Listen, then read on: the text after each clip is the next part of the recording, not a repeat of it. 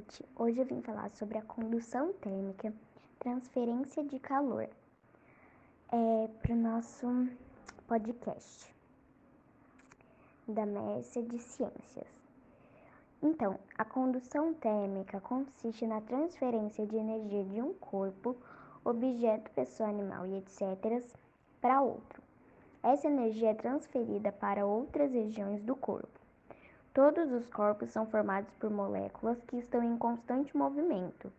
O nível de movimentação das moléculas pode ser indicado de acordo com a temperatura do corpo.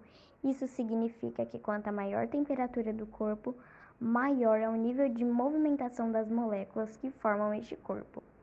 Com base nisso, podemos afirmar que a temperatura é a medida de movimentação ou vibração das moléculas de um corpo.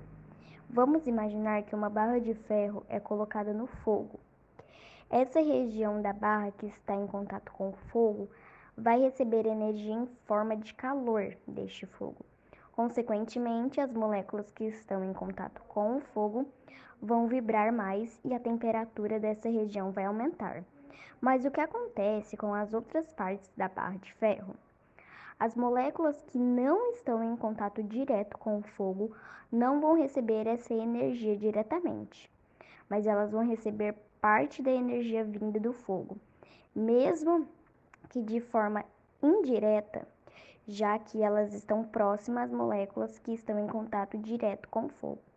Com isso, elas vão vibrar mais elevando a temperatura daquela região.